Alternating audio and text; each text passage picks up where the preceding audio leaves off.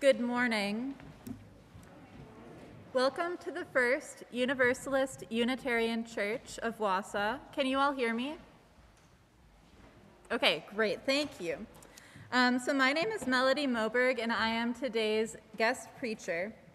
I want to extend a special welcome to any visitors joining us this morning. I grew up in this congregation, and I'm currently in training to become a Unitarian Universalist minister. I received a Master of Divinity from Seattle University in 2022. Earlier this month, I started a chaplaincy internship at Aspirus Hospital in Wausau. I'm wearing a mask today because I'm allergic to something in this beautiful historic sanctuary and the mask helps to filter the allergens for me. I'm so honored to serve as today's guest preacher, and it is good to be together.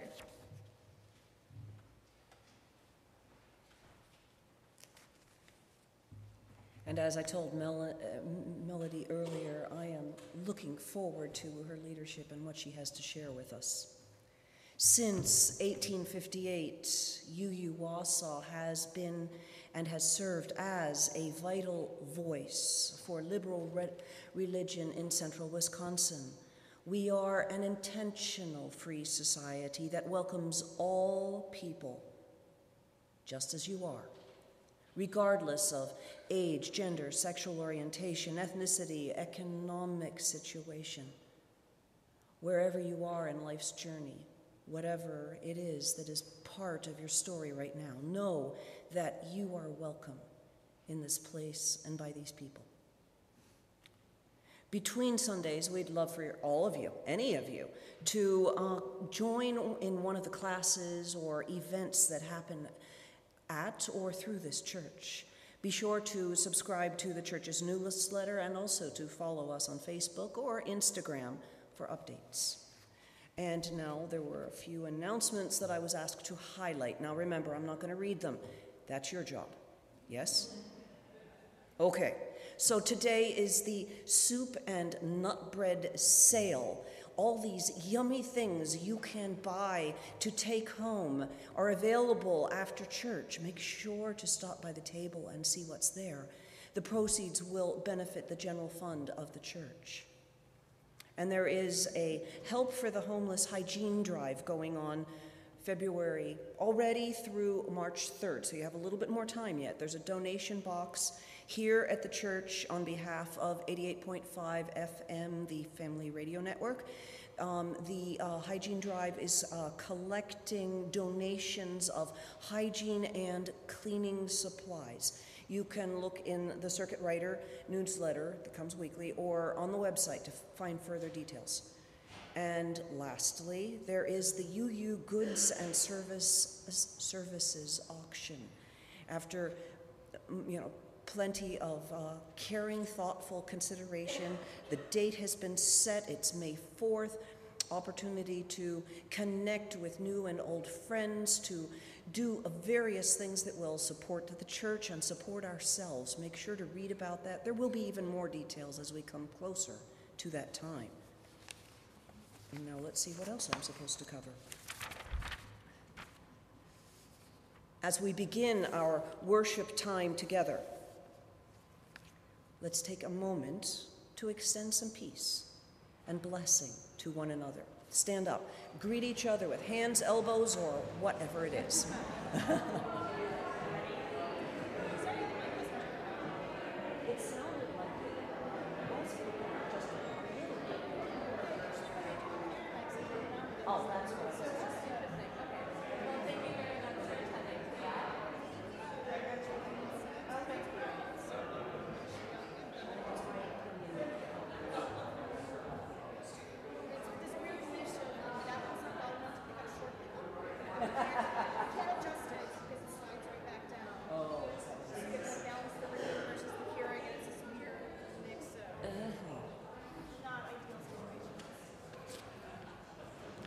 as we settle back into our spaces, let us take this moment, gather our hearts, our minds for, for this time of worship together.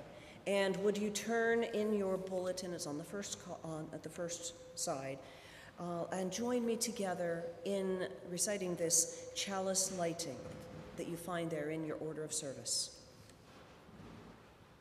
30 spokes share the wheel's hub. It is the center hole that makes it useful. Shape clay into a vessel. It is the space within that makes it useful. Cut doors and windows for a room. It is the hole that makes it useful. Therefore, profit comes from what is there, usefulness from what is not there.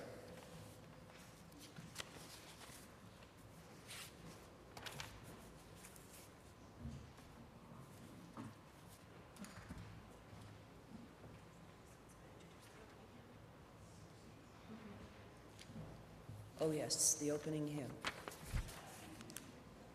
All right, our opening hymn is found on number, it's number 311 in the large gray books. Would you turn to that and then stand in body or in spirit and let's sing together?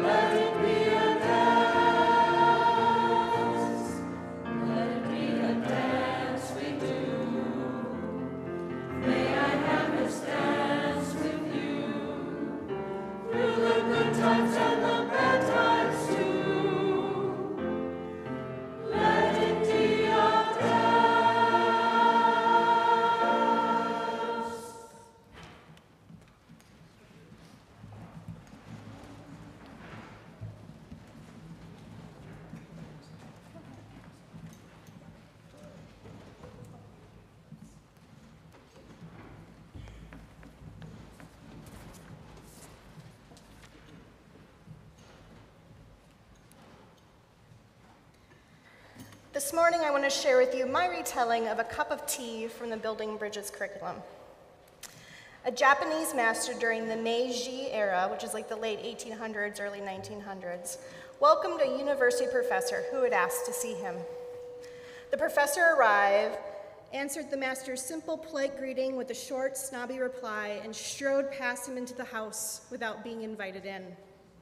The old man followed his guest quietly into the sparsely furnished living room and watched, with his usual peaceful expression, as the professor seated himself, again without being invited to. Will you honor me as my guest for tea? The master asked the professor. Yes, tea would be fine, was the blunt reply. And I want to ask you some questions, the professor continued with a smug smirk. They say you are very wise, and I would learn what you have to teach. Certainly, the master replied. I will gladly share all I know, but first, let's have tea. The professor frowned at the master and sighed impatiently. Very well, he said as his voice was very snippy and rearranged his silken coat. After tea. The master focused on his task. He prepared the tea to the perfect temperature, steeped it just long enough, but not too long, just the way Margaret likes it. Set the simple, lovely dishes and a lovely arrangement on the cloth. And as the master worked, the professor cleared his throat and adjusted his coat again, clearly annoyed at how long it was taking. The master at last finished his preparations and was ready to pour. The master held the pot over his visitor cup and began to serve him tea. The professor impatiently reached for the cup before it was half full, and the master continued filling the cup. He poured his visitor's cup three quarters full and then kept pouring. When the cup was full to the brim, the master kept pouring, and the tea ran over the edge of the cup into the saucer. The master gazed calmly at the cup and continued to pour, and the tea overran the saucer and began to run over the table. The professor watched the cup overflow until he could no longer restrain himself. The cup is full. No more will go in, he yelled. So it is, said the master, and he stopped pouring the tea into the cup.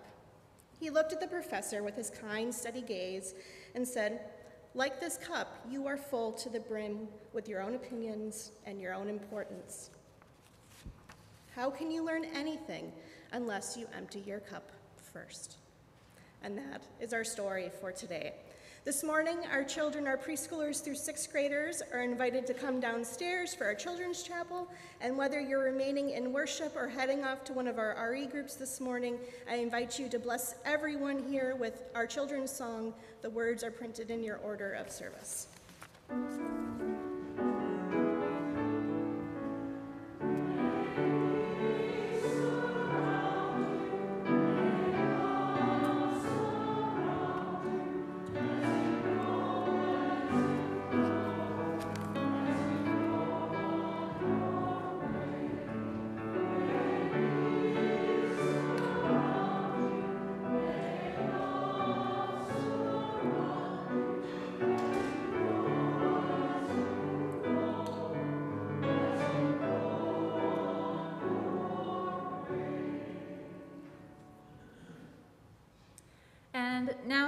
Join me in the spirit of meditation and prayer.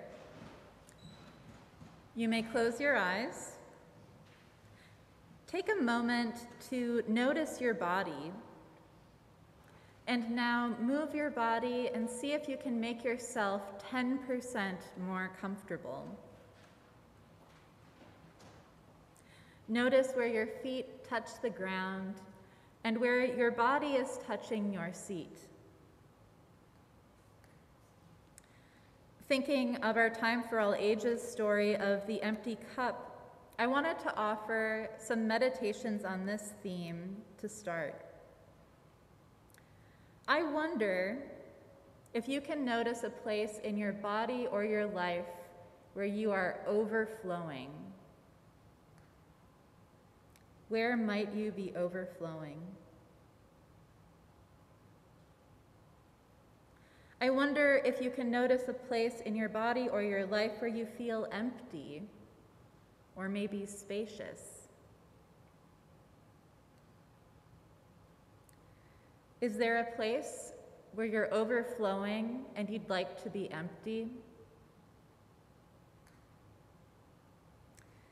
And perhaps, is there a place where you're empty and you'd like to be overflowing?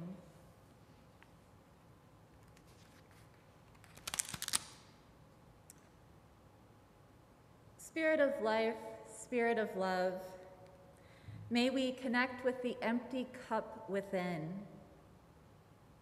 May we access moments of centering where we can let go of the burdens we carry with us each day.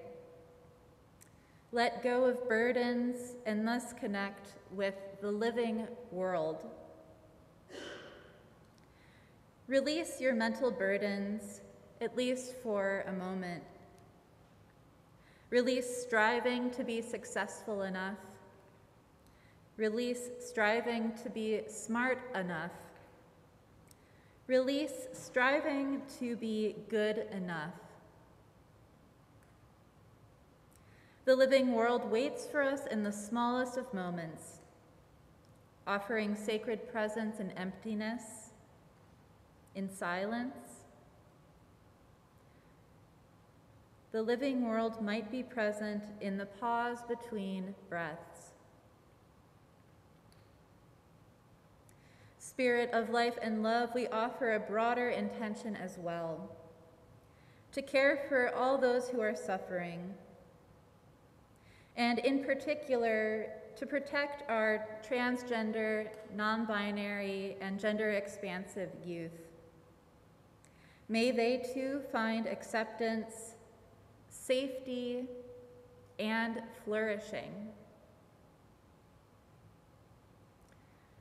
Spirit of life, awaken within us seeds of compassion. Even when the world numbs us in its cruelty, accompany us both through deep valleys of grief and broad vistas of joy. To these words, you are now invited to add your own silent prayers and intentions.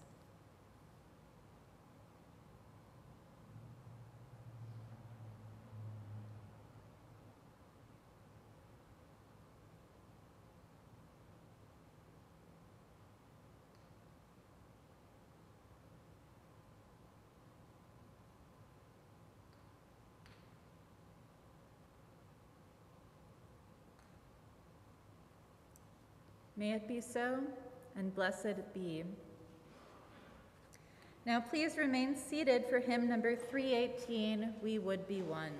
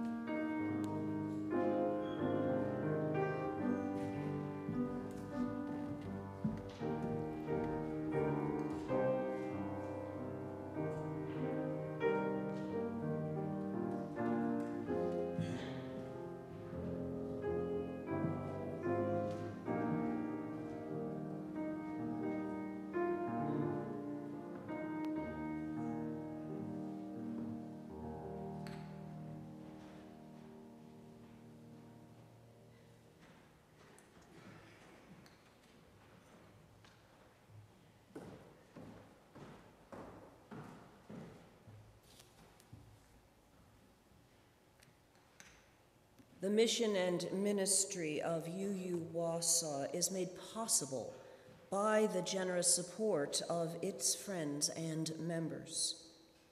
You can place a gift in the basket as it is passed by you, and you can also make gifts to, of one time or recurring gifts by going to our website, uuwausau.org. You may do this with either your credit or debit card. Thank you. Thank you for your support.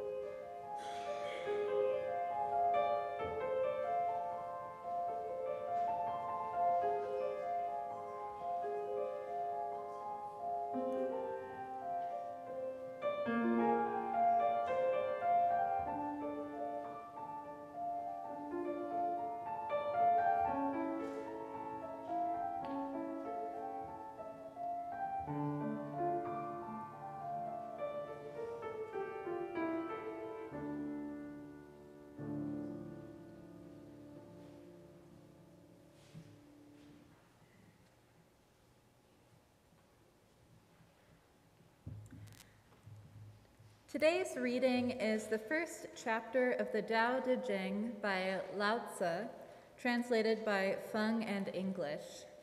And this reading speaks to me of mystery and the limitations of language.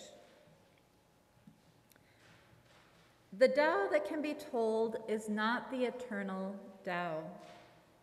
The name that can be named is not the eternal name. The nameless is the beginning of heaven and earth. The named is the mother of 10,000 things. Ever desireless, one can see the mystery. Ever desiring, one can see manifestations. These two spring from the same source but differ in name. This appears as darkness Darkness within darkness, the gate to all mystery.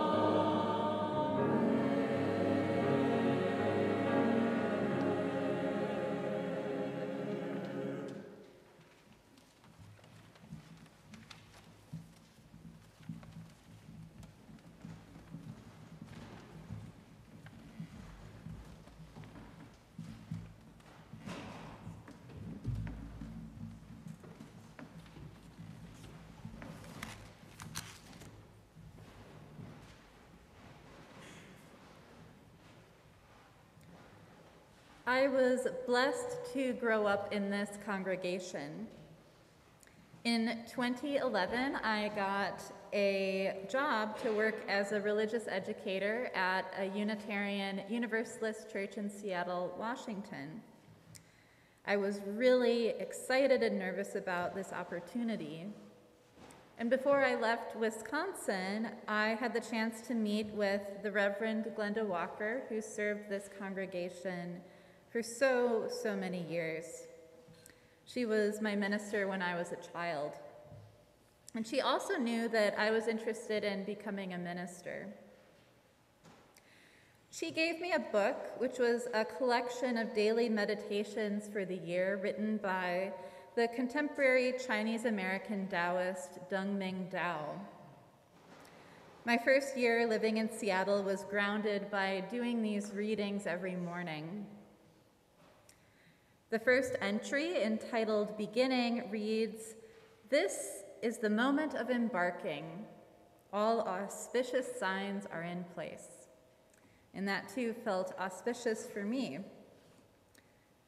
And this book was my first experience of doing something like a daily devotional, which is the practice of slowly reading through a text each morning as a way of grounding myself and opening to reverence and curiosity. These readings guided me as I learned to make my way in a new city. They guided me in discovering new paths and a new chapter in my life. And this practice of using a daily devotional has companioned me many, many times since. Today I'm speaking about the Chinese religion and philosophical tradition of Taoism. I studied this religion academically but there is still so much I don't know about it. There are teachings and texts which I simply don't understand. I hope this offering might share some of the facets of this tradition that I find life giving. Taoism offers many lenses for deep engagement with the living world. And I hope my message will be faithful to this tradition. So I encountered Taoism as a religious studies major in college. And Taoism intrigued me because it was just so different from the other religions that I was studying there.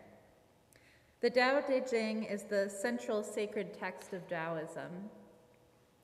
And when I first read passages of it, including the passage that I read during our reading, the passages seem to overflow with meaning and sacred presence.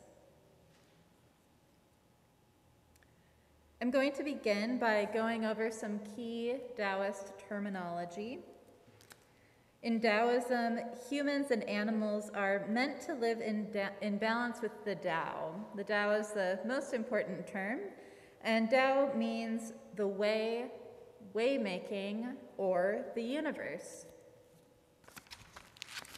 Qi is the energy that flows through the cosmos on a macro scale and through the human body on a micro scale.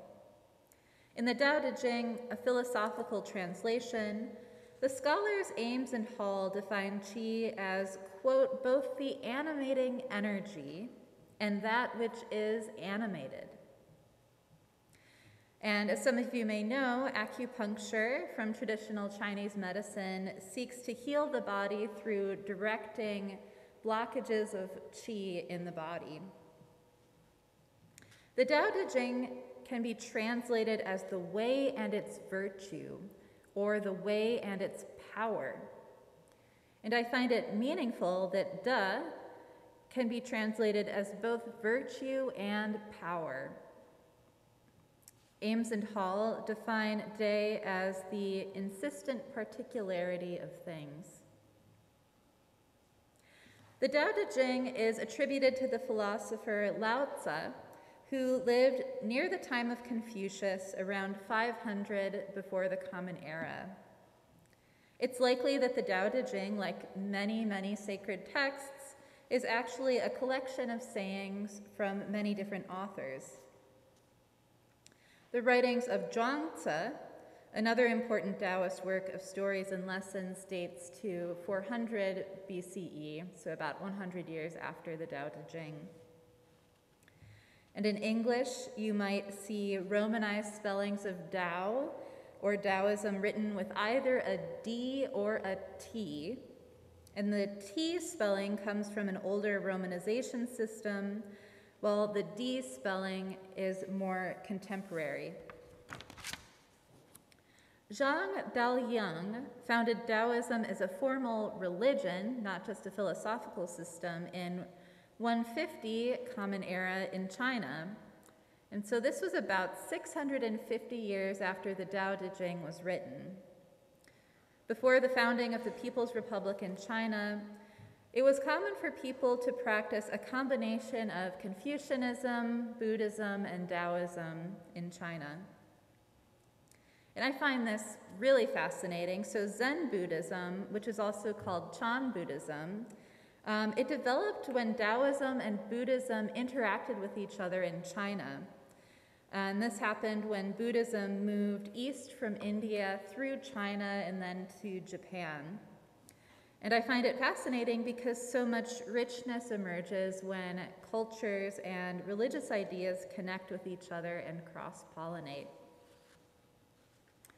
So now I want to talk about some of the core ideas from Taoism. The first is the importance of connecting with the Tao or connecting with the way. Following the Tao means to go with the flow, or in the words of Hua Feng Dao She, to follow a way of yielding suppleness. Yielding suppleness. Ames and Hall translate Tao as way making, and they interpret the, mean, the, the term as meaning both a path and actively forging your way forward on that path. And I think of it this way Imagine that you're hiking. You might encounter three different varieties of paths on your journey the paths that you forge, maybe wrestling through undergrowth to get to a vista or a patch of blackberries. There's the path that you follow on your map. And the third path is the hidden paths which emerge as you're journeying forward. And you don't know they'll be there until they appear, and you're curious to follow them. Maybe a space where a deer has trampled a way forward in the forest. Perhaps the Tao as both way and way making is kind of like a combination of these three different sorts of paths. Taoism is not theistic, um, so that means that they're a religion that does not believe in God. And the way is not God with a capital G, and it's not something that's strictly spiritual. It's a natural system, something like the universe. However, the Tao might include smaller gods or deities. Taoism doesn't categorically separate the spiritual and the material like so many traditions do. And in terms of something like a cosmology or an afterlife, the scholar She states that, um, quote, objects condense out of the Tao, objects or people condense out of the Tao, they're carried along with it through their lives, and then they dissolve back into it at death because they've never really been separate from it. They've never really been separate from it. An emblematic quality of Taoism is that the Tao is bigger and broader than language can contain. As you heard, the Tao Te Ching begins with the powerful message the Tao that can be told is not the eternal Tao. The name that can be named is not the eternal name. An important symbol in Taoism um, that many will recognize is the black and white yin yang symbol. And this depicts the balance and interconnectedness of opposites. On the yin side, we see, um, or in the yin yang symbol, we see opposites like darkness and light flow into each other, and there's an element of each in its opposite. The opposites of darkness and light flow into each other, both equal in strength and influence, each contained in the heart of the other.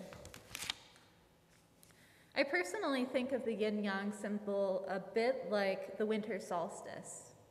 So, over here, um, the winter solstice is marked by overwhelming darkness, countered by practices of bonfires and candle lighting.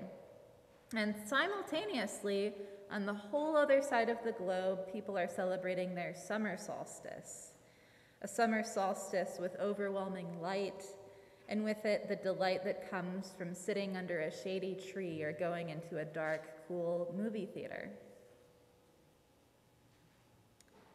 The concept of emptiness is important in Taoism as well. It's more than just the absence of something. Emptiness itself has value. And we see this described in chapter 11 of the Tao Te Ching, which reads Shape clay into a vessel, it is the space within that makes it useful. Cut doors and windows for a room, it is the holes which make it useful. Therefore, profit comes from what is there, usefulness from what is not there. Emptiness is also an important component of Chan or Zen Buddhism. So, in researching for this sermon, I was surprised to learn that the Tao Te Ching was written um, in the wake of a time of war. So, it's coming out of a time of war. And living in alignment with the Tao could be a path to peace. There's a sobering passage in chapter 46 of the Tao Te Ching, which reads, quote, When the Tao is present in the universe, the horses haul manure. And when the Tao is absent from the universe, war horses are bred outside the city. There's an anti war component to the text. Confucianism reiterates the importance of orderly hierarchies in politics and family. In contrast, the Tao Te Ching includes passages stating that rulers should act honorably towards their subjects and that a ruler should never exploit their power differential or practice cruelty. Taoism also emerged from a context of unification and community. It became a religion during a time when different Chinese states were unifying together. And the Tao is a concept which is broad enough that it could include the many particular gods and practices venerated in those different states. Taoism was able to function as a unifying religion because individual states didn't have to get rid of their local religious practices. On a more subtle level, Taoism emerged in a culture which prizes unity. And this is a culture which is so, so different than our contemporary American culture, which is immensely individualistic. Chinese cultural practices of respect, valuing the family, and valuing community can act as safeguards um, against religious practices being misused um, as they often are in contemporary American contexts. Here are some examples of such misunderstandings. She writes that in the mid 20th century, some Western writers saw Taoist sages as being beatniks from the Far East, who defied authority, rejected society, and constantly got drunk. And similarly, Western writers use Taoist terminology to sell advancement in this world with um, book titles like The Tao of Power, The Tao of Management, or The Tao of Financial Investment. The Tao Te Ching is often cited as the second most translated book in the world after the Bible. And like the Bible, Different translations of the Tao Te Ching lead to different understandings and sometimes very um, important misunderstandings of the text. Ames and Hall write that Chinese philosophy has been made familiar to Western readers First, by Christianizing it, so making it seem more Christian, and then secondly, and more recently, by locating it within what they call a poetical, mystical, occult worldview. So, the poetical, mystical, occult worldview is usually a stereotype of Asian cultures where everything in Asia is imagined to be ancient, mystical, and sexualized.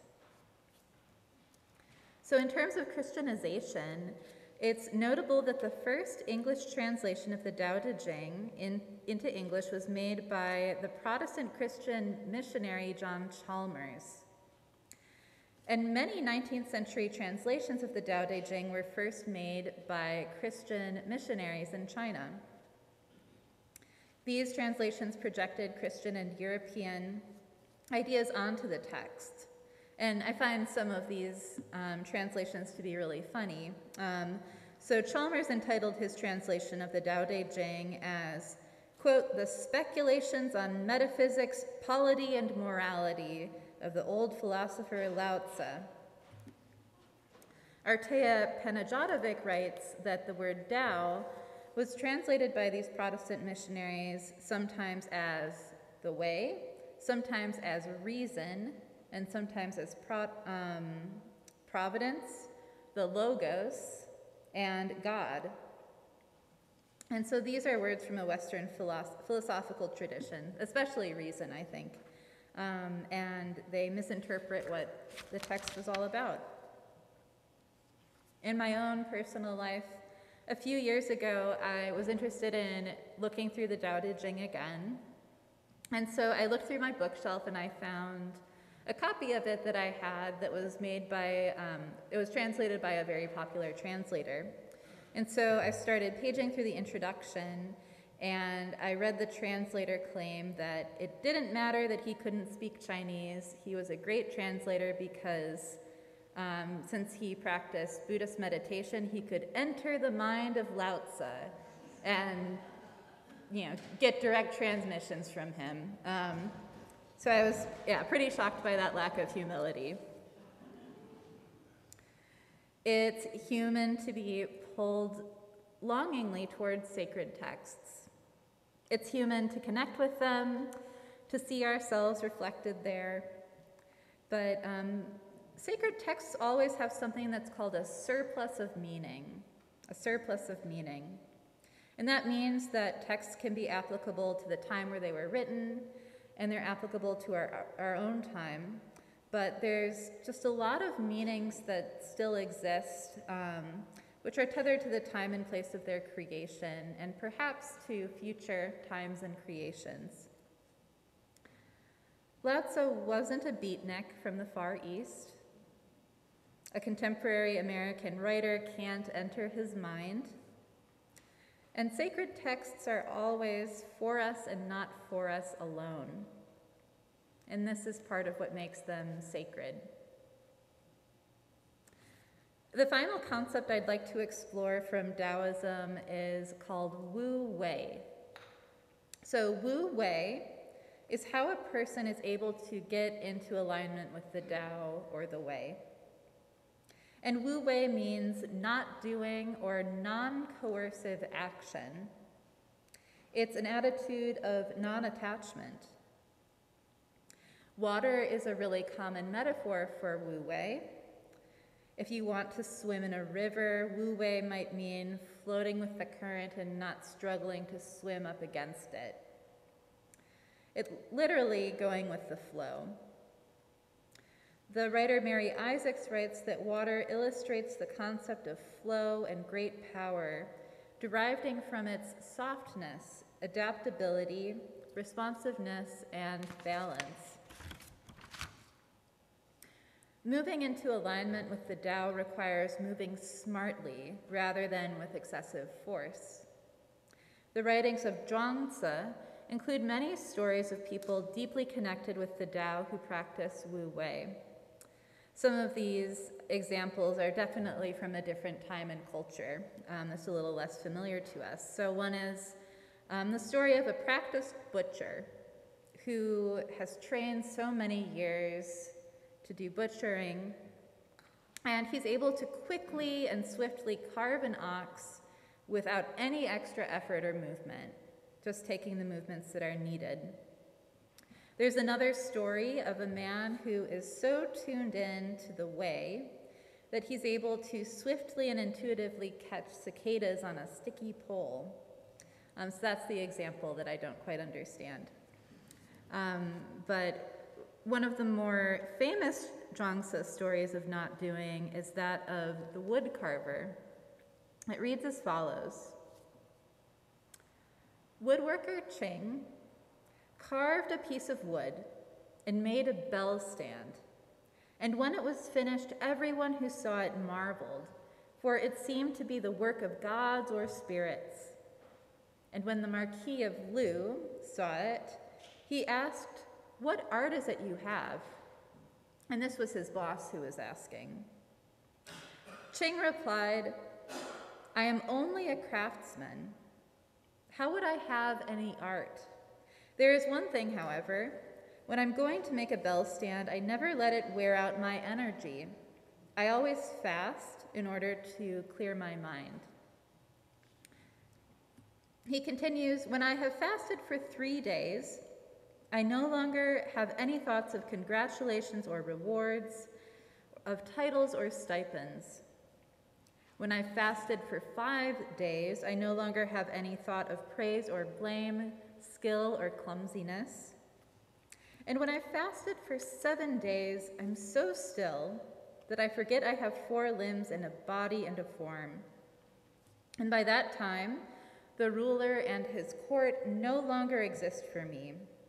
My skill is concentrated, and all outside distractions have fallen away. After that, I go to the mountain forest and I examine the heavenly nature of the trees.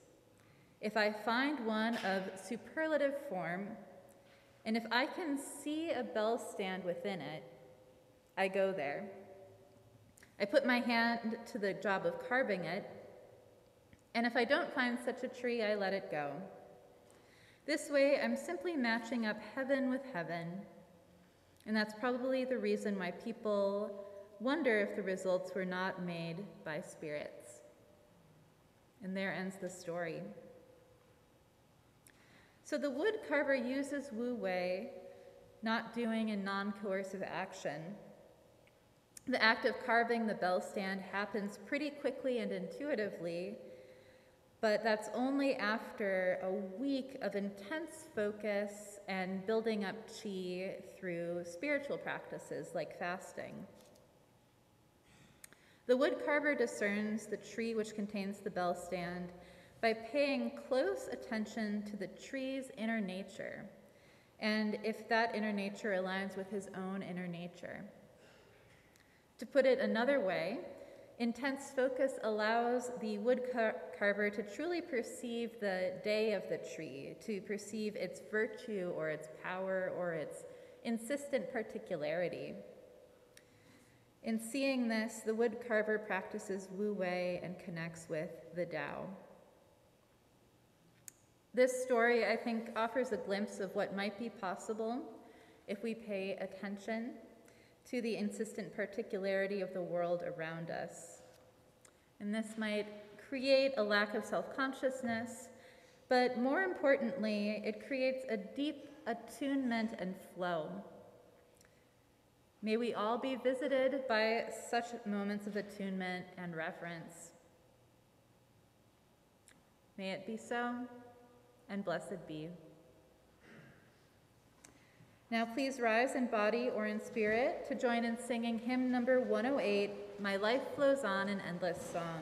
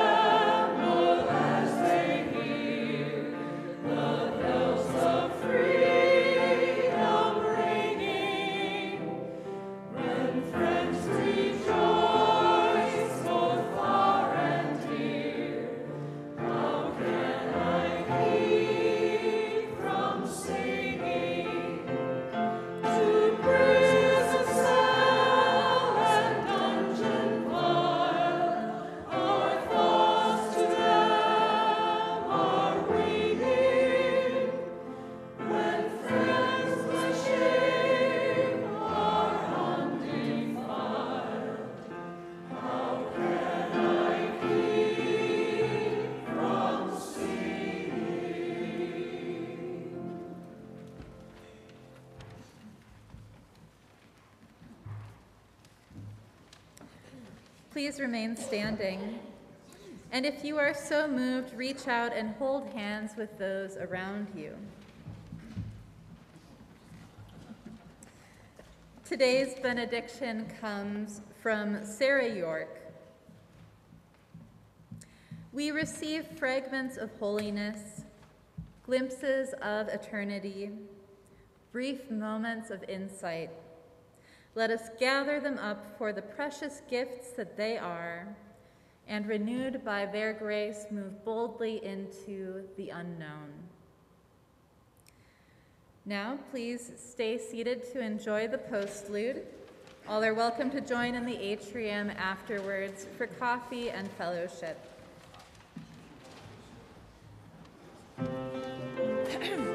We have a special day. It is Melody's birthday, so if you would please join us all in singing, Happy Birthday!